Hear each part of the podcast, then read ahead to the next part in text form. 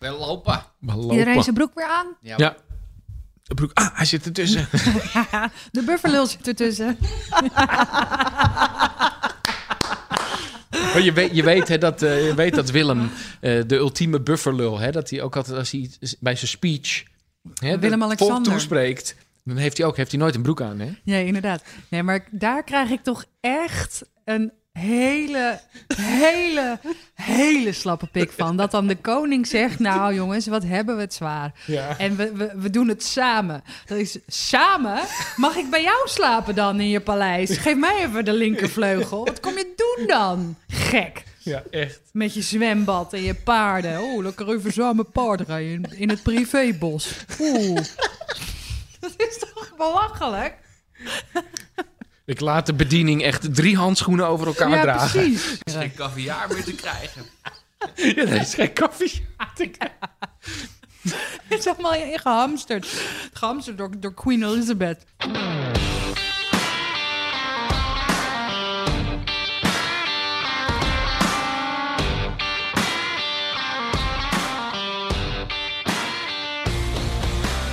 Binge-watch, studieschuld, Instagram, Tinder, ZZP, hypotheek. Van je lang zal ze leven geen hypotheek. Relatie, geen relatie, bindingsangst, verlatingsangst, keuzestress.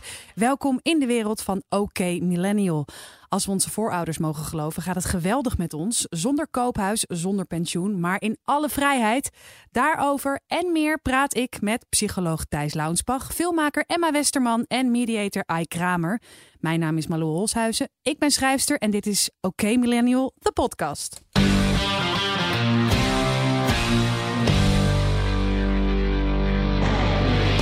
Oké jongens, we gaan het hebben over eh, dingen waar je opeens tijd voor hebt. Omdat eh, ons leven er nu toch wel heel anders uitziet. Ehm, maar daarbij gaan we ook de diepte in. Dus het lijkt een heel oppervlakkig... Ja, maar het is gewoon handig voor de luisteraar om alvast te weten. Het, is, het lijkt een heel oppervlakkig eh, onderwerp, maar dat is het niet. Emma. Als je nou na deze aflevering denkt, wat was dat een oppervlakkige eh, uitzending, dan heb je het dus niet begrepen. Nee, dan heb je het niet begrepen. Nee. Aan diep. Dan moet je hem misschien eventjes eh, terugspoelen en dan die geluidsfragmenten. Alles wat we zeggen is een metafoor, Ja, dus je moet het maar uitvogelen. precies. We verwachten vijf pagina's analyse over de symboliek van deze uitzending. Ja, Ehm, nee, we gaan het hebben over. eh, we zijn natuurlijk allemaal aan het werk. Emma, jij bent nog heel hard aan het werk voor de eh, film, de documentaire. Ja. Over Gerrit, Gerrit van Dijk. Ja. van Dijk, precies, wist ik. Eh, Thijs, jij, eh, jij, bent, je hebt natuurlijk een tv-carrière. En het is wel dat Ladies Night. Ladies Night stopt nadat jij bent geweest. Dat is, Stopt het nu? Ja, het stopt. Oké, Ja, nou dat zal mijn schuld zijn geweest. Laten we even een Ik, heb momentje... toch, ik heb toch vier minuten mogen praten met elkaar. Ja, precies. Ja. Nee, ik vond wel, ik vind het een leuke show. Dus eh Ike, jij bent eh, lekker veel aan het mediaten van iedereen die elkaar eh, eh, de Nee. hersens inslaat. Ja? Ja. Nee, dat, dat dus even niet, maar eh, vooral wel veel eh, Je bent veel aan het werk. advies, adviezenrapporten schrijven, Ja, bijvoorbeeld. voordat ik, eh, want we hebben het vorige keer over Emma haar situatie gehad. Die woont alleen en dan met een huisgenoot. We weten dat Thijs Launsbach met zijn vriendin woont. En jij zit natuurlijk in deze situatie met jouw gezin. Ja. Ja, ik denk dat als je een gezin hebt, dat op zich dat een heel stuk eh, van het probleem van alleen zijn oplost. Ja, Ja, ik heb het gevoel alsof we, alsof we dat we precies verder gaan waar we net zijn gestopt bij dit de is een vorige metafoor, aflevering. mensen. Dit is een metafoor. Nee, ja, als je gewoon een gezin hebt en je mag met dat je, je niet alleen woont als je een gezin hebt. nee, maar je mag gewoon eh, als gezin mag je, hoef je geen anderhalve meter afstand te houden. Je mag Nee, gewoon doen wat je wil. Je hebt, je, je hebt gewoon een seksleven. Je hebt intimiteit eh, Ja. met het gezin en met het kind. Oh, Je kan jeetje. gewoon naar buiten. Dus ik denk dat, eh, één dat in principe als je als gezin... heb je veel minder last van de problemen van geïsoleerd Ja. leven. Nou, want daar wil ik het wel nog eventjes over hebben. Eh, en daarna gaan we het hebben over waar we dan tijd voor hadden. Jij zegt net, ik heb intimiteit, ik heb een seksleven. Thijs, ik kijk meteen even naar jou. Hoe belangrijk... Niet met mij per se hoor. Nee? Oh, dat... oh ja, dat mag niet. Nee. Oké, dus ik knip dit er wel uit, jongens. Nee, ehm, Thijs, nee, wat ik aan jou wil vragen, omdat je ja, ja, vanwege je expertise, eh, is eh, hoe eh, belangrijk is fysiek contact? Ja, heel. Heel is het antwoord. En dat kunnen we niet ehm super goed kwantificeren. We weten alleen dat het zo is. Dat je dat toch op de een of andere manier ehm, nodig hebt, ook tast. Mhm. Of tenminste, dat dat, dat dat heel voordelig is voor de mens. Dus hè, we weten dat als je eh, met eh, eh, mensen aanraakt, of dieren aanraakt, of knuffelt of aait, dan, dan maak je oxytocine aan. En dat is een stressverlagend hormoon. Ehm, we weten ook dat er zijn een aantal experimenten geweest door de jaren heen. Eh, met apen bijvoorbeeld, waarbij ze eh, eh, verschillende hè, dus jonge apen dan van hun moeder wegnamen. Dat, dat, Mhm. was toen, dat, dat soort experimenten konden nog, nog steeds af en toe wel, maar ehm, waarbij ze dan die, die apen een, een, een keuze gaven tussen ofwel een namaakmoeder van ijzerdraad, maar met eten, ofwel een namaakmoeder, een surrogaatmoeder zonder eten, maar dan met, eh, met een soort vachtje eromheen, een soort knuffelig Ja. vachtje. Hoe leg je dat uit aan de aap? Eh, niet, dan kijk je dus Mhm. gewoon waar die voor kiest. Ja. Ehm, en het blijkt dat, dat, ook al is daar geen eten, zo'n aap dan stelselmatig kiest voor een moeder waarmee die een beetje kan knuffelen. ja. En we weten ook, we hebben vreselijke experimenten, nou niet experimenten, maar vreselijke dingen ook wel in de ges- ges- eh, geschiedenis gezien. Zo rond bijvoorbeeld die weeshuizen in Roemenië. Hè, Dat Mhm. was in de jaren tachtig een, een heel, was er, werd er veel over geschreven. Die kregen in principe, die kinderen, ehm, kregen genoeg eten. Ja. Maar waar het ze aan ontbrak was aanraking. Want dat deed het verplegend personeel niet. En ze hadden dus geen familie die naar ze omkeek. En dat is een een van de redenen geweest dat het ook zo ontzettend slecht ging met die kinderen. Dus ja, Ja. we hebben dat die fysieke nabijheid, die verbondenheid, die hebben we ook echt nodig. Ja. Ja. Eh, ik werk natuurlijk zelf ook in de zorg, eh, één keer in de week. Nu eventjes niet, omdat eh, ik niet met het OV wil en kan en mag.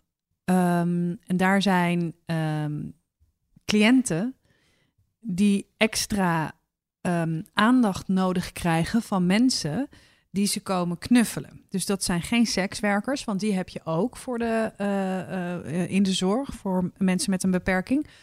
Of een uitdaging, lijkt me dat.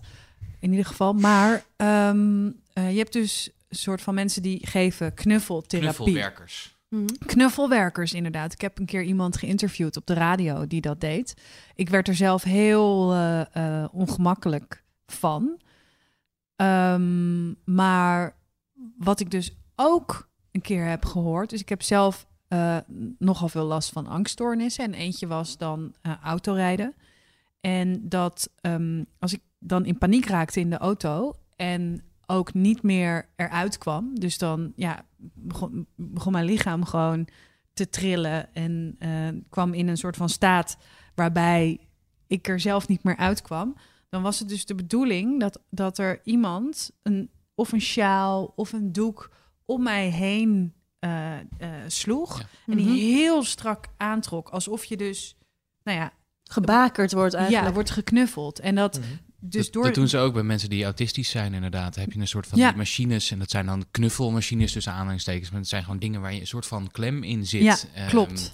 En dat eh, zeker voor mensen die een, die een verstandelijke beperking hebben, is dat ook heel belangrijk, die fysieke kant, die Mhm. tast. Mhm. Eh, dus, dus ja, nee, dat, dat hebben we zeker nodig. Wat natuurlijk niet wil zeggen dat als je nu alleen bent gedurende deze crisis, dat je dat dat je een zelf heel, in doeken moet weer. dat, dat, dat, dat je gemankeerd bent, hè, of dat je een heel groot probleem hebt. Maar we weten wel dat die, dat die geborgenheid, je geborgen voelen, is gewoon super belangrijk. Ja. Stel, je- stel je voor dat die maatregelen anderhalf jaar duren. Oh, ja, joh, dus die nee. anderhalve Ik meter maar- samenleving waar Rutte het nu over heeft, Ja. ik vind dat, ik vind dat heftig. Ja. Mag ik wat? Dat mag- is, Emma, dan, ik denk dat echt serieus, ik eh, kan dit eh, nog niet, ik denk dat niemand dit nog met statistieken kan wijsmaken, maar eh, hard maken. Maar ik denk dat dat wel echt grote impact heeft uiteindelijk op de psyche, niet alleen van individuen, maar Zeker. ook op de samenleving als geheel. Dus stel voor anderhalf jaar niet, Nee, joh, dat geen nieuwe contacten. Nee. Maar Mag dan nog, eh, gelukkig kan je altijd dan nog ervoor kiezen om wel gewoon fysiek contact te Maar mag maken. ik wat vragen, Emma? Ja. Eh, aan jou een, een nogal persoonlijke vraag. Wanneer Mhm. ben jij voor het laatst aangeraakt door iemand? Eh, ik ben voor het laatst, nou heel, heel eerlijk gezegd, vanmiddag aangeraakt. Mhm. Eh, met iemand die, die een aai over mijn rug gaf. Van, eh, dat is dus geen anderhalve meter, maar net Mhm. iets korter. Maar die echt iets had van, ja, maar soms moet je gewoon even worden aangeraakt. Ja. Ja. En, Maar dat vind, en dat, Dat vind ik ook echt ook, als we, dat Ja, moet zeker. echt kunnen. Mhm. Ja. Zeker. maar wat, wat het bij mij deed, was eh, ten eerste is het, is het iets wat ik een beetje aan het ontwennen ben. Dus het, is, het was ook echt zo heel erg van, oh jeetje, ja, dat is opeens Oh, Ja. dat is apart om opeens te worden aangeraakt. Ja. En, ehm, eh, en ik werd er een beetje emotioneel van. Het was echt eh, ook heel, even heel ontspannend om, om eh, te worden aangeraakt. Dus Mhm. wat Ja, dat betreft... Het kan super troostend zijn natuurlijk. Hè. Ze zeggen ook wel, we hebben nu tegenwoordig het idee dat je eh, eh, bijvoorbeeld eh, psychologische problemen, bijvoorbeeld als je depressief bent, dat je dat met praattherapieën moet doen of met medicatie. Maar een van de betere dingen die je kunt doen is af en toe ook ehm, een massage voor jezelf plannen. Niet Ja. per se met een happy end natuurlijk, maar wel Mhm. iets, er is iets in die tast. Die ook helend en troostend Ja. werkt. En je kan het tot op zekere hoogte... Ik ben de afgelopen week me er wel wat meer weer in gaan verdiepen. Omdat ik ook inderdaad dacht van... Precies wat Ike zegt. Nou, ik dacht niet aan anderhalf jaar. Maar ik dacht, Mhm. als het anderhalve maand duurt... Ja. dan moet ik hier toch wel iets op vinden. Dan dacht ik, oh ja, ik moet misschien iets meer... Dus inderdaad eh, yoga doen, iets meer bezig met mijn lichaam. Maar ook echt eh body lotion, weet je wel, dat, dat soort dingen. Dat je op zo'n manier in ieder geval nog met je huid bezig bent. Ja. Waar ik gisteren Ja. een beetje eh, pissig door werd, toen zag ik eh, iemand die had een post geplaatst op eh, Instagram en Facebook over ehm, eh, Verslaafd aan Liefde van Jan Geurt. Mhm.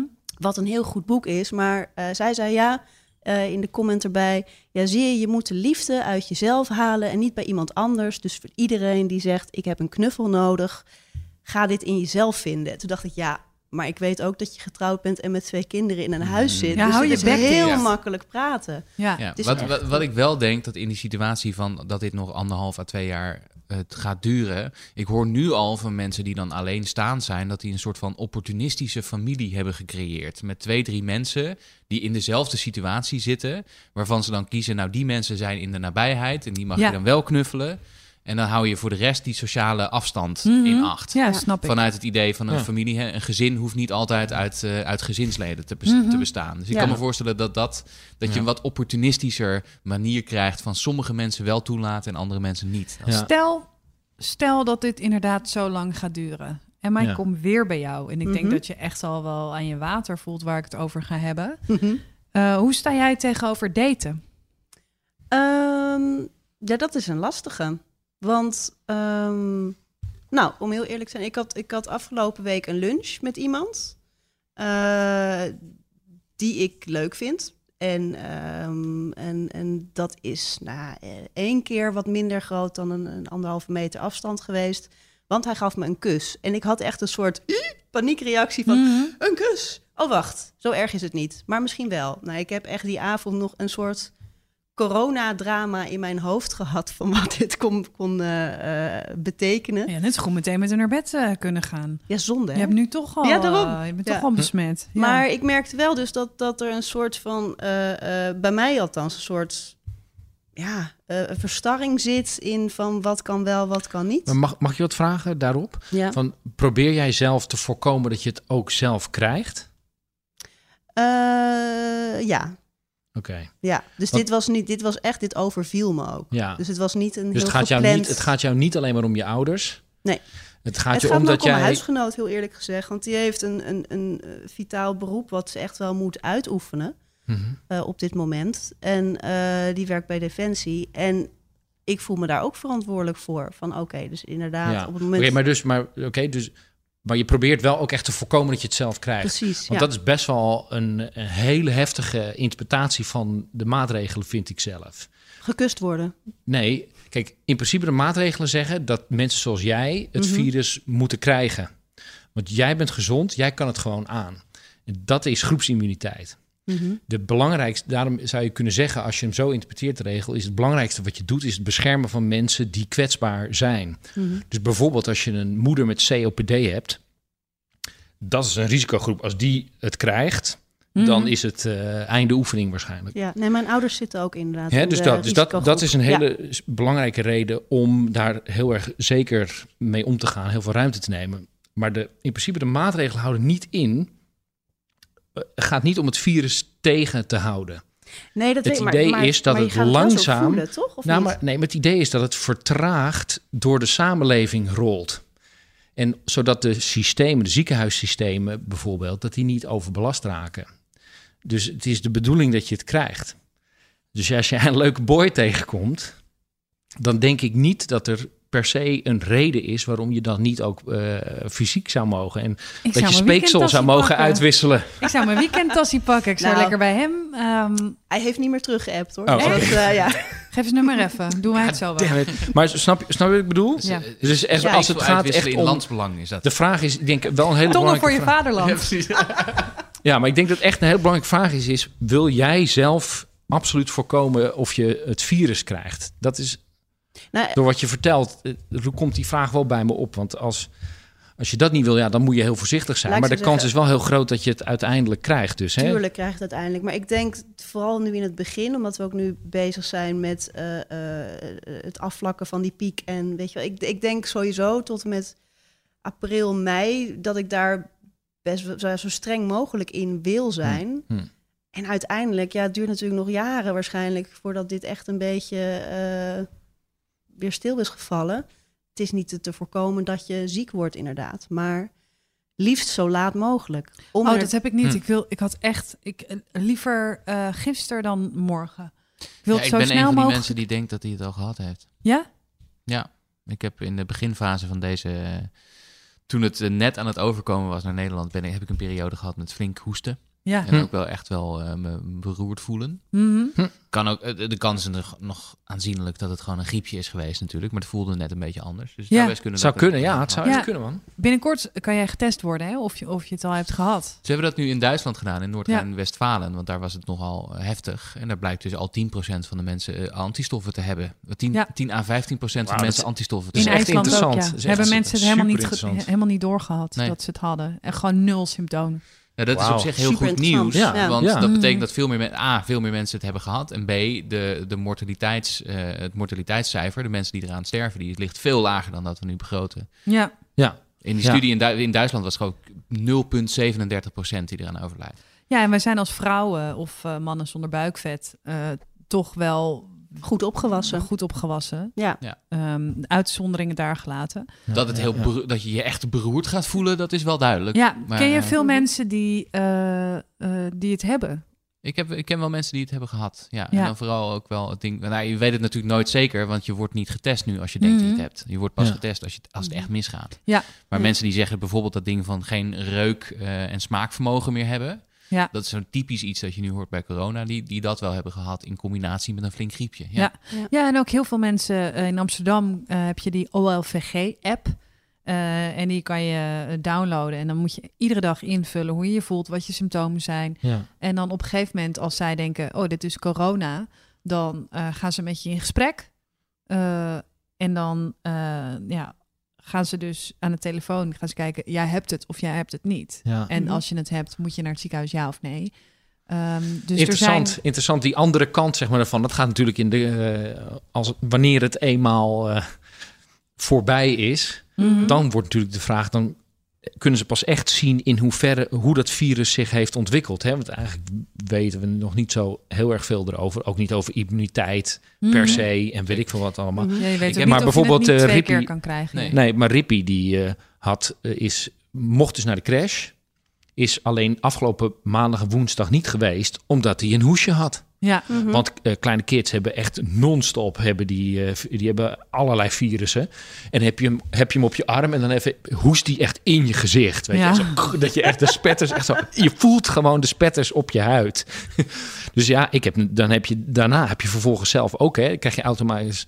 eh, dus je hebt heel veel verkouden en hoesjes met een klein kind. Ja. Dus eh, misschien heb ik het ook wel gehad. Ja, het blijkt alleen wel Ja. dat als je het niet zo heftig hebt, dat je dan ook wel minder antistoffen aanmaakt. Helaas, dat is ook weer zo. Mhm. Ja, dus misschien word je gewoon nog een keer. Dat zou, dat zou heel Ja. goed kunnen. En ik denk ook wel, en nou, nou ga ik het heel controversieel zeggen, hè, met de kennis die we nu hebben op 10, 10 april. Ik heb zo'n donkerbruin bruin vermoeden dat we over een jaar terugkijken en, en denken dat toch de maatregelen die we nu hebben enigszins buiten proportioneel waren.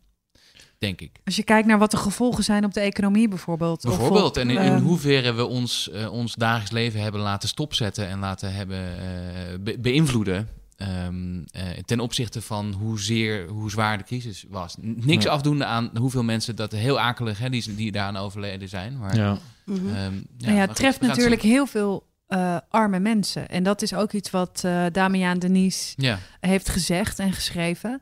Eh, arme mensen gaan tien jaar eerder dood dan rijke mensen. Dat vond ik Ja. eh, ik echt van wakker gelegen. Mhm. ja. Want dat is ook nu in deze situatie. De rijke mensen, die redden zich wel. ja. Kijk, En kom je aan het dat bed, kom je aan dat bed op de IC, dan maakt het geen reet uit hoeveel, hoeveel geld je hebt. Dan is het gewoon hoe, eh, eh, hoeveelste ben Nou, je in de rij. Nou, ben je als je, heel veel, als je heel veel het geld 50-50 hebt, is. als je heel veel geld hebt, dan kan je in privé eh Als je, als je beademingsapparaat. premier Johnson bent Precies, in, ik de- wou in net het Verenigd Koninkrijk, dan maakt het wel... ik eh, net geven. 10 ja, april, precies. 10 april, 10 april, is hè? het nu. dat- 10 oh ja. april, 10 Oh ja. april. Hij is er net vanaf, geloof Ja, ik. Maar, mocht, maar mocht dit, gaan rust wel in vrede. We kunnen gewoon nu even alle situaties opnemen. Oh, zonde hè, Johnson. Weet je. Hij Nou, was er wel dat? snel overheen, hè? Hij was er wel snel over. Ja. Ja. Oh, en oh, mogen hij rust in vrede, Johnson. En dat hij nou Rutte moest jeetje. aansteken. Ja, dat hij nou Rutte. Ja, die is net, net. Nee, dat, nee, Dat gaan we niet Dat, dat. Ehm, maar wat dat betreft, het, het is, het is, dat is er natuurlijk ook waar. En het is ook zo, volgens mij, het is over het algemeen niet zo dat je volledig gezond, dus die, die case studies heb je wel, maar dat je volledig gezond bent en dan corona krijgt en dan die, dat hele traject doorgaat. Mhm. De waarheid is natuurlijk, vaak zijn er onderliggende condities, vaak zijn mensen sowieso al wat ziek. Ehm, en zijn al wat verzwakt op de een of andere manier en dan komt die ja, erbij. Nou, niet. Het is in principe zijn. Ik weet, ik heb er geen verstand van, maar toevallig is mijn vriendin arts. Dus dan eh, leer je wel eens wat. Ehm, in principe is het zo dat de mensen die overlijden door corona ernstig ziek zijn. Ja. Dus daarom zijn het vooral ook mensen van boven de 80, et cetera, met een Mhm. longziekte Dikke of wat mensen. dan ook. Ja, maar die hebben dus, Dikke mannen. eh, die hebben dus hoge, hoge bloeddruk en weet ik veel wat. Buikvet. Ehm, ja, het heeft met meer dan alleen buikvet te maken natuurlijk. of, je, of je aan een longziekte kan eh, sterven. Ik wil trouwens wel echt een fitness-app waarin jij gewoon de hele tijd zegt buikvet, Buikvet. buikvet. Ga je hardlopen? Gewoon op 100, 130 bpm's. Buikvet, buikvet, buikvet, buikvet, buikvet. En dan, en dan ergens krijg je een slappe pik van. Hele slappe, slappe pik, pik van. van. Buikvet, Ik wil buikvet. ook eigenlijk in die, in, die, ja, in, die, in mijn staat van hoe ik hier binnenkwam. Ja, voor luisteraar die dat nog niet helemaal heeft meegekregen. Ik was gewoon stront en stront zagrijnig. En dan eh, moet, nou ja, meestal Zijn we, hebben we nu helemaal de illusie opgegeven dat we dit op, op, op, op, verschillende data eh, opnemen, deze podcast? Ja. Ja. Oké, nee, ja, maar dat is toch, daarom heet het toch podcast, geen radio? God, dat is echt weer zo'n tv-opmerking. ja, anders, Thijs is ook degene die net een ander shirtje heeft aangetrokken. Heb ik trouwens laatst wel gedaan bij de opnames van een online training. Moest ik verschillende shirtjes aan om steeds iets anders aan te trekken. Ja, ja. Nee, ehm eh, Mag ik, één even, mag ik één even een puntje van orde maken? We komen even- Nee, daar hebben we nu geen tijd voor, Ike. Jawel, jawel. Nee, maar dit is, ik wil voorstellen om even opnieuw. Nee, nee, nee, we kunnen niet opnieuw. Ja, maar, kijk, ja, maar kijk, we hebben namelijk, de, het moet gaan over echt een heel ander onderwerp. Ja, maar we kunnen dit eh We zijn, we zijn pas oppakken. 23 minuten bezig. We Nee, kunnen maar- echt nog wel naar het onderwerp toe. Ik heb hier... Nee, nee, nee. Luister, we zijn pas 11 minuutjes bezig. Valt echt Het heel erg voelt echt als een uur. Nee. Het voelt, het voelt echt als een uur. Emma, waar Ja. heb jij deze week tijd voor? Ja, dat willen jullie toch? Vorige aflevering. Ik dacht, ja, we hebben een structuur. We hebben een structuur te pakken, dacht ik. We hebben hem nog een aflevering. Jullie vertrouwen mij Zijn gewoon een niet. kwartier aan het lullen. Jullie vertrouwen mij niet. Ik heb het totaal onder controle. Ik heb hier... twee huilende mannen aan tafel nu. Hij is eh, gewoon een stelletje klootzakken. Maar ik zit er. Ik denk, ik zit, ik, is het nou gewoon Maar hoezo algemeen... heb jij opeens een lijstje? Ik ben degene met het lijstje. Maar ik dacht, oh, het wordt gewoon een algemene corona-aflevering. Dat is de, de vibe die ik had. Ike, Ja, maar ik dacht heb van... jij nog doelen, strategieën of planningen gemaakt voor de komende vijf of tien jaar? Ik kom er wel hoor. Ja, ik vind het echt geweldig. Ik ben echt... Ik zal- laat zeggen, laten we iedere week gewoon podcast gaan opnemen. Want ik vind het echt... Jij kan nooit iedere week. En Nou, nou, opeens kan je... Ja, nu wel. opeens vindt hij het leuk. Nu wel. Nee, nee, sorry. jongen, jongen. Sorry, ik moest gewoon even onwijs lachen. Want ik vond het echt zo heel... Maar een hele goede discussie was het. Maar tegelijkertijd dacht ik... Hoezo hebben we het, hebben we het Ja. hierover? Nou ja, ik dacht, ik wil het nog eventjes over intimiteit hebben en over fysieke... eh, Ja, eh, maar dat was, daarom dat. dacht ik... Want ik dacht, dat is eigenlijk de vorige aflevering. Ja, precies. Dat was ook zo. Maar ik dacht, dat kunnen we wel meenemen. Dus ook, het blijft interessant. Eh, dus, en ik wilde gewoon weten wanneer Emma weer met iemand gaat neuken. Ja, Emma knikt. Ja, wil je zelf ook? Ja, dat wil ik zelf ook wel eens weten, ja. Zullen we door? Ja, goed idee. Emma, heb jij, eh, ben jij aan dingen toegekomen waar je eigenlijk nooit tijd voor had? Ja, ik eh, heb een familie die doet aan fotoalbums. Dus eh, Wat doen ze daarmee? daar plakken ze foto's in. Ah, oké. Ja. Dus ik heb fotoalbums en die gingen tot een jaar of mm, tien geleden door. En dat was het moment dat mijn vader zei, weet je wat, nu mag je het zelf doen. Mhm. En toen heb ik dat niet gedaan. Dus ik heb gewoon een gat van wel digitale foto's en niks uitgeprint. Gewoon omdat ik daar niet de tijd voor nam. Mhm. En, ehm, en ik dacht opeens, nou, ik heb nu alle tijd, laat ik dat eens gaan doen. Ik had er eigenlijk ook wel zin in, moet ik zeggen.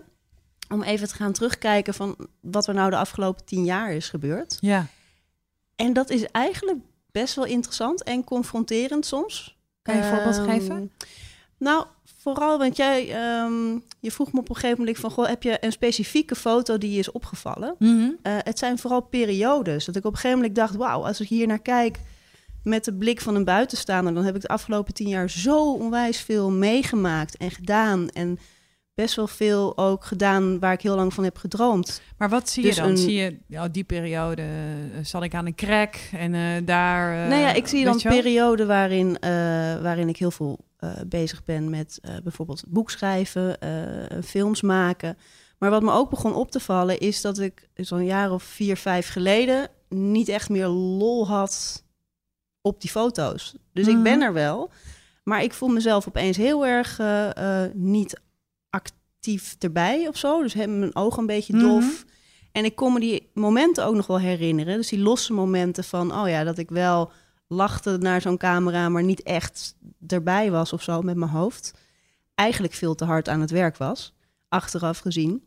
Maar om dat letterlijk zo voor je te zien en ook eh, de omslag weer te zien naar het moment dat ik vorig jaar dacht: oké, volgens mij moet er iets gaan veranderen, want ik ben met zoveel dingen bezig waar ik niet helemaal achter sta. Mhm. Ik laat me meeslepen door andermans projecten. Of ik eh, heb vriendschappen waar ik niet meer alle.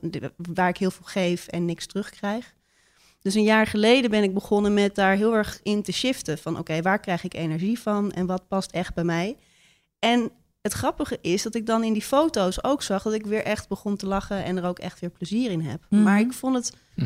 Confronterend om over zo'n periode van tien jaar te zien wat er dan eh, met je gebeurt eigenlijk. Ja, en denk je dat je daar nu ook ruimte voor hebt, omdat je er...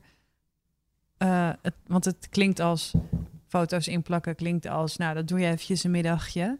Daar heb je niet heel veel ruimte voor nodig in je Nou. hoofd. Maar heb je daar nu ruimte voor? Het lijkt wel alsof je ook wel... Dat het een confrontatie is met jezelf. Ik denk dat het Dat je nog dingen moet verwerken. Ik denk dat het een combinatie is van ik heb er de tijd voor. En het is inderdaad niet een middagje waar echt, echt door mijn computers gaan, door harddisks gaan en Mhm. selectie maken, dat laten printen. En dan uiteindelijk, ik moet, ik moet het nog gaan inplakken, zeg maar. Maar, ehm, en tegelijkertijd weet ik ook dat ik een tijd lang die periode ook maar gewoon zo snel mogelijk ben doorlopen. En eh, dat ik nu inderdaad blijkbaar op een punt sta dat ik wel achterom kan kijken en daar gewoon.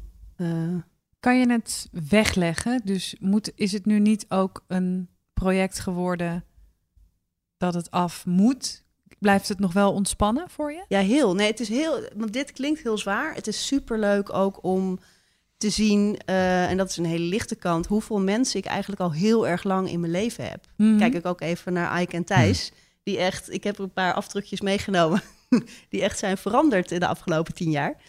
Ehm, maar eh, eh, ja, het is heel, heel leuk ook om te zien dat dat best wel veel relaties zijn. ehm, hoe dat is begonnen en dat je steeds beter bevriend raakt. Familieleden die, je- die je eh, met jezelf ziet meegroeien. Mhm. Ehm, ja, nee, ik word er eigenlijk heel blij van. Goed zo. Thijs, ik kijk eventjes naar jou. Ja. Want eh, we hebben nu heel veel tijd, of we hebben meer tijd. Ehm, hoe Ja. zit dat met de invulling daarvan? Want ik merk wel dat ik mezelf veel wil opleggen en dat ik dan ook weer baal als het niet lukt. En ja. hoe zit dat in mijn brein? Nou ja, wat mij wel is opgevallen is eh, een aantal berichten die zich dan de ronde doen op eh, hè, posts op social media of op eh, memes, op, eh, op, op, websites waar dan uit blijkt dat als je nu niet dit moment grijpt om je boek te schrijven of eh, die taal te leren of ehm, dat project aan te vliegen of dat bedrijf op te zetten, dat, dat, dat, dat je dat eigenlijk nooit meer, zult- meer zult doen, want dit is het moment daarvoor. Mhm, ja. Ik ben er toch eigenlijk een beetje sceptisch over, omdat ik ook denk dat we ons behoorlijk moeten aanpassen aan de omstandigheden. En dat dat ook, zonder nou heel veel eh viooltjes op de achtergrond te moeten horen, dat het best zwaar kan zijn. Mhm. Dat dat ook best een aanpassing in je levensstijl kan zijn. Ehm, en dat, dat, dus, eh, dat we eerder minder gedaan zullen krijgen dan meer. En dat als je minder gedaan krijgt dan dat je normaliter gedaan krijgt, minder productief bent, om het zo maar even te zeggen, dat het eigenlijk niet betekent dat er iets mis met je is. Omdat dat Mhm. gewoon heel erg erbij hoort. Eh, dus ik denk dat we misschien een beetje van die prestatiedrang ook wel af moeten.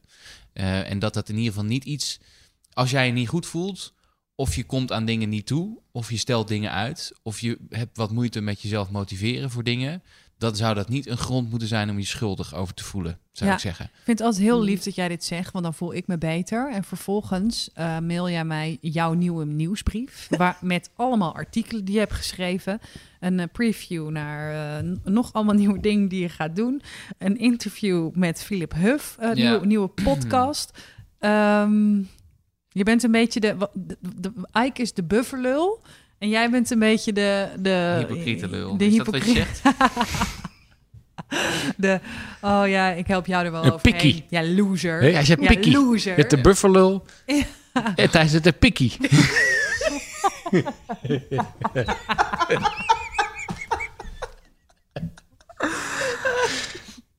Ik wilde dus zeggen... Wat was je vraag ook alweer? Ja, ik wilde het zeggen, waar haal je het vandaan? Maar eigenlijk moet ik dat nu aan Ike vragen. Nee, wat ik, Thijs, dat is echt gelul, wat, wat Thijs nu zegt ook. Wat dan? Waarom vind je het gelul? Nee, nee, nee, dat is geen gelul. Maar het het is denk ik wel, het is de helft van het verhaal, zou ik zeggen. Aan de ene kant absoluut, als jij ontregeld raakt door zo'n situatie en er komt niet zoveel uit je vingers, dan is dat heel begrijpelijk, log- logisch. Hoef je je absoluut niet schuldig eh, over te voelen. Tegelijkertijd is het natuurlijk spiritueel echt een, juist een ontzettend mooi moment om na te denken over je leven. Ik eh, vond het verhaal van Emma net echt onwijs goed. En, want dit zijn de momenten. Je wordt letterlijk op jezelf teruggeworpen. En is dus een prachtig moment om te reflecteren, denk ik, op eh, waar je staat in het leven. En Oh, maar dat ben ik ook wel met je eens. dus is, dat is dan even de positieve kant Ja. zeg maar, van, het, van het verhaal. En dat zou wel ook mijn, eh, dat is mijn ervaring geweest van de afgelopen periode. Mhm. Ik heb veel minder vergaderingen. Dus ik heb eigenlijk ook eh, veel minder te dealen met andermans problemen, et cetera. Al willen, die, al, al willen die via de telefoon of via Zoom of wat dan ook... ook redelijk snel je huiskamer binnenrollen natuurlijk. Maar ik ben voor het eerst sinds een hele tijd toegekomen aan eens even goed nadenken over de toekomst.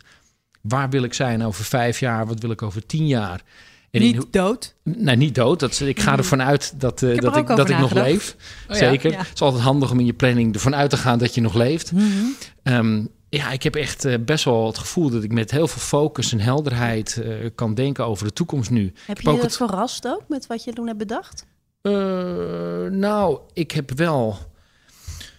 Ja, ik heb toch het gevoel wel weer, toch wel weer meer controle, zeg maar, over mijn eigen leven te hebben. Omdat de wereld kan heel snel veranderen. Dus er kunnen, anything is possible. Dat gevoel heb ik wel een beetje.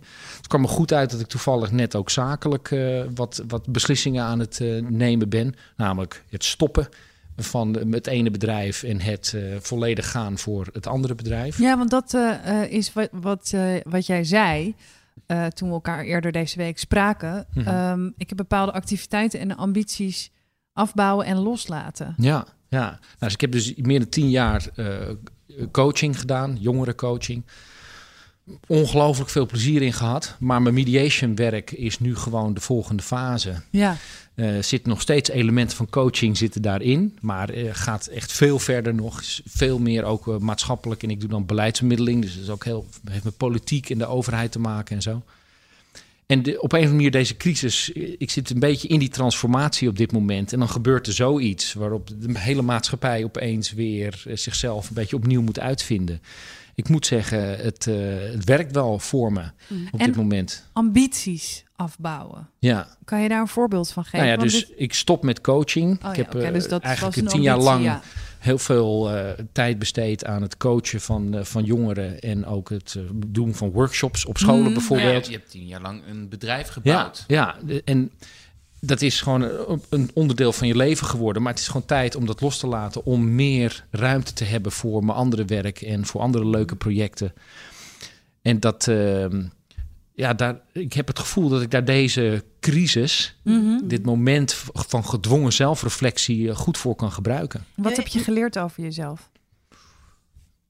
Door de crisis, Nou ja, die zelfreflectie. Eh, wat, wat heb ik geleerd? Oeh, daar moet ik even over nadenken. Is goed, gaan we even naar Thijs. Oh, mag, ik, mag ik heel even hierop inhaken? Nog, want ik heb nog een vervolgvraag aan Ike. Want Mhm. ik vind het namelijk altijd zo fascinerend als iemand zegt... ik heb nagedacht over vijf of tien jaar en dan toekomstplannen Mhm. gemaakt. Ja. Ik vind het altijd bijna... Dat is zo abstract soms in mijn hoofd. En ik weet dat wij daar ook wel samen over hebben gepraat. Mhm. Heb jij een paar tips voor mensen die denken... oké, maar hoe dan? Hoe, hoe kan je jezelf aan het denken zetten over de toekomst? Ja, wat ik zelf een hele leuke vind is, ehm, dus je gaat eh, naar een moment, je doet je ogen dicht en je gaat, je reist af naar een moment in de toekomst. En het is gewoon een dinsdagmiddag, gewoon een normale werkdag. En dan gewoon, wat doe je 's ochtends, wat doe je 's middags, wat doe je 's avonds? Over vijf jaar. En En ik je nog denk steeds dat. dezelfde vrouw? Wat? Ja, zeker, zeker, zeker. Maar ik denk dat dat een hele, dat, weet je, zo'n eh, gedachte-experiment om dat te visualiseren, dat dat een heel leuk beginpunt is. Veel beter dan nu al proberen meteen een soort stappenplan eh, allemaal uit te gaan denken. Gewoon, wat, wat, eh, hoe zou Hoe je willen? hoe ziet je leven eruit? ja, hoe ziet je leven eruit? Precies. Mhm. In plaats van wat wil ik dan bereikt hebben, is meer wat, wat voor leven heb ik dan? Ja. Kan ook gewoon een keer aan de paddo's. Nou, Die dat, ben ik dus aan het, Ja. aan het kweken momenteel. Thijs, ik was ook een bruggetje aan het maken. Oh, wauw. Ja, ja. Nee, maar, maar zeker hoor. De eh, psychedelische middelen, die kunnen je daar ook eh, misschien een stukje in helpen. Ja. Ja, ik ken nog een goed eiland waar dat kan. Thijs, Ehm, ja, ik, ik merkte dus dat de eerste week was wat onzeker. En, maar daarna was het, verbaasde het me eigenlijk hoe snel mijn tijd weer vol kwam met allerlei Ja. dingen. Dus ik heb inderdaad een aantal van die dingen die nog op de plank lagen, heb ik gedaan. Dus ik heb, eh, ben bezig geweest met een nieuwsbrief. Ehm, eh, ik heb wat bedrijfsmatige veranderingen gedaan. Eh, ben wat online dingen gaan doen. Ehm, dus, en, nou, dat, dat, dat, en inmiddels zijn er ook allerlei klusjes die dan te maken hebben. Niet met, een, met voor een groep in een zaal spreken, maar op Zoom of op Mhm. zo'n digitale, zo'n webinar-achtige manier. Ehm, dus het, het, het verbaasde me eigenlijk hoe, hoe snel mijn tijd weer vol kwam. Het verbaasde me ook hoe prettig ik het eigenlijk vind om thuis te zitten. Dat heb ik eigenlijk de afgelopen jaren amper gedaan. Eh, en we hadden ook eh, een, een niet echt ideaal huis daarin. En nu hebben Dat we was een veel... krot. Dat was gewoon een krot. Nee, zeg maar. was Nee, nee. Dat, nee, dat was helemaal niet. de, was- de Thijs Launsbach woonde in een krot. Ah. Eh, maar we wonen nu in een veel prettiger huis. En ik vind het ook echt prettig om gewoon thuis te Ja. Ehm, eh, en, en, en het is ook fijn dat we dan een soort van dakterrasje hebben. Dus we kunnen even naar buiten ook een frisse neus halen. Dat ook heel erg fijn Gewoon is. ge- je bent gewoon aan het genieten van je nieuw appartement. Ja. Bedoel je? Mhm. Ja, ja, zeker. Dus dat, dat is heel fijn. En Ja. ik, heb ook, ik, ik ben dus net verhuisd. Er zijn ook allemaal spullen we- geherorganiseerd... waardoor er nu een, een, in de plek waar ik zit te werken... staat ook een gitaar klaar. Dus ik zit af en toe ook weer een beetje te pingelen en zo. Dus dat soort dingen horen allemaal bij heel huiselijk zijn voor mij. Maar Dus komt dat eh, ook dat je dat nu kan omdat je, eh, als je bent verhuisd, heb je natuurlijk, wat je zegt, heel veel dingen weggegooid. Ja. Dus je hebt ongelooflijk veel ruimte in je hoofd gecreëerd. Ja. En ik heb ook gewoon letterlijk twee keer zoveel ruimte gekregen. Dus dat scheelt ook in Kan de je- hoeveelheid eh, ja. rommel. Kan je iets benoemen waar je afstand van hebt genomen in je hoofd, wat je hebt weggegooid? Zo. Nou... Moet ik even over, over nadenken. Ik vind wel... Boem, je hebt al twee Ja. Ik heb al fucking goede twee- vragen gesteld. Ja, je moet, je moet er twee, Ehm, keer, twee keer erop heel goed. terugkomen. Ja. Nice. Nice. Ehm, nou, misschien ook wel van het idee dat je dat dus succes betekent dat je de hele tijd weg bent van je huis. Mhm. Dat is misschien wel een goeie. Eh, daar heb ik wel afstand van gedaan. Ja. Ik moet je eerlijk zeggen dat ook deze mm, periode is ook wel een beetje een oefening in teleurstelling geweest. Een aantal dingen waar ik heel erg naar uitkeek om te doen. Een aantal hele toffe dingen eh, die ik zelf zou, zou gaan doen. Of een aantal toffe evenementen waar ik bij zou, zou mogen zijn. Die zijn gewoon allemaal genadeloos opgeschort. Dus ook Mhm. het, het omgaan met teleurstellingen. En dat dat er dus bij hoort. Ik kreeg bijna een beeld... Een vriend van mij woont, woonde een, een, een lange tijd in, in Hongarije, ergens op het platteland. En daar ging ik dan wel eens heen in de zomer. En dan gingen we allemaal leuke ideeën bedenken over wat we dan gingen doen. waren allemaal leuke activiteiten. Af en toe regen, begon het gewoon keihard te regenen. En dan wist je gewoon, de komende twee uur kan ik toch niks doen. Mhm. Al die leuke plannen ten spijt, al die toffe dingen die ik had bedacht, ja, die moeten gewoon de prullenbak in, want het is overmacht. We kunnen even niks doen. Ja. Dus zo voelt het ook een beetje. Mhm. Ehm, dus, dus omgaan met teleurstellingen en ook als het ondenkbare gebeurt dat alles uitvalt, dat je dan toch nog overleeft. ja. Mhm. Ike, ben jij al klaar om de vraag te beantwoorden die ik je heb gesteld? Ja, Of, Wat eh, was de vraag ook alweer? Ja, nu vraag je gewoon om mijn tag Ja, line nou ja, te misschien zeggen. voor de dat- luisteraar leuk om te weten dat ik ongeveer per eh, aflevering zes keer de zin, wa- wat was de vraag ook alweer, eruit knip. En alle zes komen ze dan van Ike, Bufferlul, Kramer. Ja, ik weet, ik weet de vraag. Het is dus hè, wat, eh, heb je los, wat heb je losgelaten? Of nee, wat heb je geleerd? Ja, Wat heb je geleerd? zelfreflectie. Ja, ik, ik denk wel dat ik heb geleerd dat ik eh, geen bullshit job heb. Mhm. Dus dat eh, het werk dat ik doe, eh, dat daar echt gewoon altijd vraag naar zal zijn. En dat is dus, ik doe wel wat meer dan alleen maar mediations. Dus ik zit niet alleen maar tussen ruz- ruziende mensen in, gelukkig. Maar ik werk eigenlijk voornamelijk voor de overheid. Dus ook, ook voor binnenlandse zaken en zo. En het werk is gewoon is more than plenty. Meer nog, hoe meer crisis en problemen er zijn, hoe meer conflicten er ook Ja. tussen mensen zijn. Mhm. Dus het is, eh, even lomp gezegd, het is eigenlijk alleen maar goed, zeg maar, voor Ja, mij qua, business. qua Dus ik heb wel echt zoiets van, hey, toekomst. Weet je, oké, de wereld ziet er tota- totaal anders uit, Mhm. maar I'm liking my part. ja, Dus daarom durf ik denk ik nu ook wel echt te denken van, nou, vijf, tien jaar, nou, dan komen er wel wat, eh, wat eh, ambities boven borrelen. En dat Ja. is gewoon een heel lekker eh, gevoel natuurlijk om daarover te fantaseren. Ik, heb, ik wil even iets vertellen over Zoom. Dat je hebt dan zo'n Zoom-meeting. En dan krijg je eh, nou, zo'n linkje en dan moet je inloggen. En dan ben je ook opeens allemaal in elkaars huiskamer.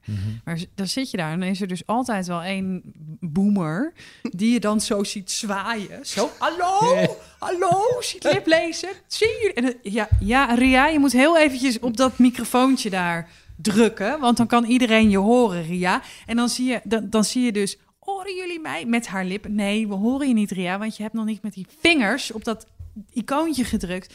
En dan gaat ze dus eerst aan de volume zitten van de micro. En dan opeens heeft Ria het pictogrammetje gevonden. En dan, dan gaat het dan zo. Heb, Nou. je, al- heb je al Zoom bingo gespeeld? Nou, rot op met Oh, zooming. geweldig, Dat. ja. En dan opeens zit je dus midden in een heel serieus gesprek. En dan opeens zit er iemand in Zoom met een space-achtergrond. Een beetje zo tof te doen. Flikker op, jongens. Nee, de die is het. Of eh, kunnen jullie mij horen? Of eh, waar zit de mute ook alweer? Of een kind dat er doorheen komt? Oh, hij of staat nog aan. even- Oh, hij staat nog aan, inderdaad. Mensen zijn even een onderling eh, huishoudelijk conflictje aan het uitvechten... en hebben vergeten om even op mute te drukken. Al dat Oh, soort dingen. shit, Dus wat een Zoom bingo is ja, dat. laat Leuk. me met rust. En ik Leuk. zie ook echt dingen die ik helemaal niet wil zien. Ik zie lelijke huiskamers van mensen die ik toch wel redelijk hoog had zitten. Dat ik denk, nou, je hebt echt geen smaak. Laat maar zitten. Wat je, dat, dat wilde ik heel even zeggen over Zoom. Maar waar heb jij nu eh, opeens tijd voor, eh, Malou? Ehm, nou, ik heb tijd om, eh, dat klinkt heel raar, maar om, om na te denken. En eh, dit, dat, dit kan ik wel vertellen. Ik ben bezig met mijn boek en daar is opeens een soort van zijpaadje ben ik ingeslagen. En ik ben heel erg veel aan het schrijven over mijn oma. Eh, en dat begon eigenlijk eh, met eh, een, een verhaal over... Ik heb toen een keer haar as in een Tupperware bakje meegesmokkeld naar Indonesië... omdat ik dat wilde uitstrooien. Maar dat mocht natuurlijk helemaal niet. Dus dat was nog best wel... Ja, was heel tricky. Ik was ook heel bang onderweg en zo. Dus eigenlijk wilde ik... Het ging erom dat ik op een gegeven moment had besloten... ik gooi mijn oma hier in de prullenbak op Dubai Airport... want ik durfde er niet mee over te stappen. Dat was het. En toen dacht ik, oh, dan wordt ze kwaad, jongen, mijn oma. Dus dan gaat dat. Eh, maar ik dacht ook, ik kan het verantwoorden, want mijn oma heeft mij dus een keertje naar, naar eh, Amerika gestuurd. Daar woonde onze familie. En ehm, zij had ehm, eh, mijn koffer gepakt. En daar had ze allemaal pakken drosten cacao ingedaan. Nou is het heel vreemd als jouw koffer door de scanner gaat en er zitten allemaal aluminium pakken met poeder erin. En die zat ze ook nog even lekker vastgetaped, want dan kon er niks mee gebeuren. En ik heb toen als, als 19-jarige drie uur eh, in, in een cel gezeten op eh, Orlando Airport. Omdat ik ook gewoon in, in mijn steenkolen Engels zei... Ja, I, I, I don't know. My, my grandmother packed my suitcase and she paid for my ticket. Nou, dat is natuurlijk helemaal misgegaan. Dus ik ging haar uitstrooien in Indonesië. En, ik dacht, en op een gegeven moment dacht ik, ja, fuck. Mijn oma had best wel veel... Ik had die as en ik zag allemaal drugshonden. En toen opeens ging ik dus googlen. En dan ging ik allemaal... Dat is het domste wat je kan doen. Googelen eh, Dubai eh, drugs eh, policy. Nou, dan kreeg je dus een man die een stukje wiet onder zijn schoen had. Nou, die had zes jaar vastgezeten. Was ik allemaal aan het lezen. Dus toen dacht ik in één keer... Fuck, al die opiaten die ze, die ze had. Misschien zit dat nog in haar as of zo. Weet ik veel. Dus ik had toen besloten, ik gooi haar weg. Ik gooi haar gewoon op die, in die prullenbak. Is de cirkel ook weer een beetje rond. En da daar was ik dus over aan het schrijven. Maar waar ik dus... Ik ben dus achter allerlei dingen van haar gekomen, wat ik altijd een beetje. Ik vond het heel grappig dat zij altijd heel erg. ehm, zij was altijd heel boos. Een boze vrouw. Ze kon ook echt een bloedhekel hebben aan, eh, aan mensen. En, en dat, dat, daar hebben mensen zich altijd heel erg aan gestoord. En ik ben dat gedrag een beetje gaan onderzoeken, waar dat dan eh, vandaan is gekomen. En ik ben erachter gekomen dat de boosheid van mijn oma staat eh, symbool voor eh, vrijheid. Haar, haar vrijheid. Zij heeft namelijk in het kamp gezeten. En zij heeft twee dingen eh, daaruit eh, meegenomen. En dat is dus het recht om boos te worden op mensen. En dat ook te zeggen. En overal maar een weerwoord eh, voor te hebben. Omdat ze daar dus, ja, dat mag. Ze, kregen er geen stokslagen voor. eh, ehm, en ehm, wat ze dus, wat ik heb meegekregen is ehm, het eten. Zij was heel erg op het eten, want eh, ze heeft heel veel honger gehad. Dus dat was altijd piekfijn in orde. En toen, eh, ehm, daar ben ik toen achter gekomen. En toen heb ik een keer een ehm, kookboek van haar opengeslagen. Waar ik eigenlijk nooit geduld voor had. Want dan ga ik koken en dan kook ik toch maar iets wat ik al ken. eh, helemaal uit de Indische keuken. En toen ben ik gaan lezen. En toen kwam ik er dus achter dat mijn oma altijd eh, aantekeningen heeft gemaakt. En verhaaltjes heeft geschreven. En alle ehm, recepten heeft eh, veranderd. Wauw. Dus ja, ik ben eigenlijk eh, nu eh, aan het koken. Het is een beetje een lange aanloop naar het verhaal. Ik ben dus aan het koken, jongens. Maar aan het koken met je oma dus eigenlijk. Ja, eigenlijk wel, Ja, inderdaad. Geweldig. Met, met mijn boze mooi. oma, die, eh, dat ik dan denk, nou, volgens mij heb je hier niet gelijk. eh, dus ik doe nog een beetje extra Je zout. bent ook in discussie aan het gaan met je oma. Ja, precies, inderdaad. Ik heb er overigens niet achtergelaten op Dubai Airport, want ik durfde me niet meer om te draaien en de rij uit te gaan en haar in die prullenbak te gooien. Dus en het is me uiteindelijk gelukt. Maar ehm, nou ja, verhaal. Dat is, eh, dat, Maak je, hier, ja, hier kan je, maak je hier een kort verhaal van? Of? Ja. Ja, het ja, is geweldig. onder Doen. andere. Vond je het te lang duren dan eigenlijk? Nee, ik vond het echt super, vond het een superleuk verhaal. Nee, nee. Nee, echt een mooi verhaal. Ehm, is er iemand die eh, nog iets hoopvols te zeggen heeft in deze rare tijden? Nou, we hebben het over waar, waar ben je aan toegekomen? Ja, Want ik vind, dat, ja, ik vind het wel een goede vraag of zo. Van, dus je had, net hadden we het over van dingen die je over jezelf geleerd hebt. ja. Maar zijn er ook nog dingen waar je aan toe bent gekomen... waar je, nou, je, jij gaf nu ook al een voorbeeld van... waar je gewoon heel erg in geïnteresseerd bent... en waar je weer eens de tijd voor hebt gehad... om eh, je in te verdiepen. Bijvoorbeeld, ik heb sinds de geboorte van Rip... volgens mij niet echt een boek uitgelezen of zo. Mhm. Ik heb daar gewoon niet meer de tijd of de energie voor gehad. Ehm, wel, wel heel veel boeken zeggen tot de helft of zo. Weet je, en dan toch weer net niet genoeg tijd of, of genoeg eh, discipline om het af te maken. Maar ik heb de afgelopen periode, de afgelopen weken, weer echt best wel veel kunnen lezen. En ook eh, dat, ehm, en, en gekoppeld aan het dagdromen over de toekomst, is dat natuurlijk eh, ja, gewoon best wel relaxed en inspirerend. Mhm. Dus ik ben voor het eerst sinds heel lang weer echt toegekomen aan lezen. Gelukkig heb ik wel de afgelopen tijd gehad om te schrijven. Ook vorig jaar daar wel tijd voor gehad. Maar gewoon echt lekker eens een, een boek lezen. Of nou de autobiografie van Snowden. Wat mijn favoriete millennial alle tijden is. Dus eh, ja, kom je weer eens toe in een boek. Mhm. Of een goede serie op Netflix. Even Ja. bingen.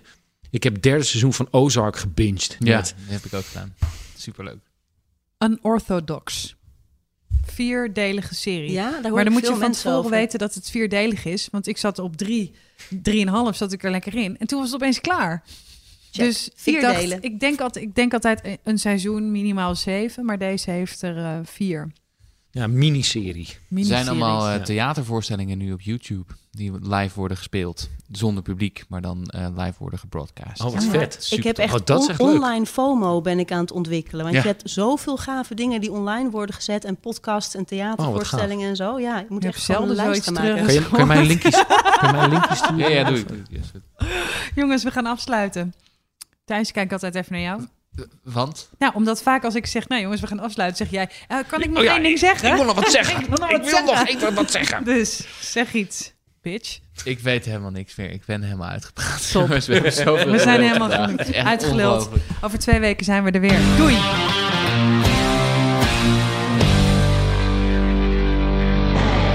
Je luisterde naar OK Millennial, de podcast van Het Parool. Post, vragen en opmerkingen, die mogen naar okmillennial.parool.nl. Abonneer je op onze podcast, want dan download je hem vanzelf... en dan hoef je daar in ieder geval niet meer over na te denken. Over twee weken dan praten we verder. Dan zijn we er weer. Emma Westerman, Ai Kramer en Thijs Launsbach. OK Millennial, de podcast. Mijn naam is Malou Holshuizen en de groetjes. Doei!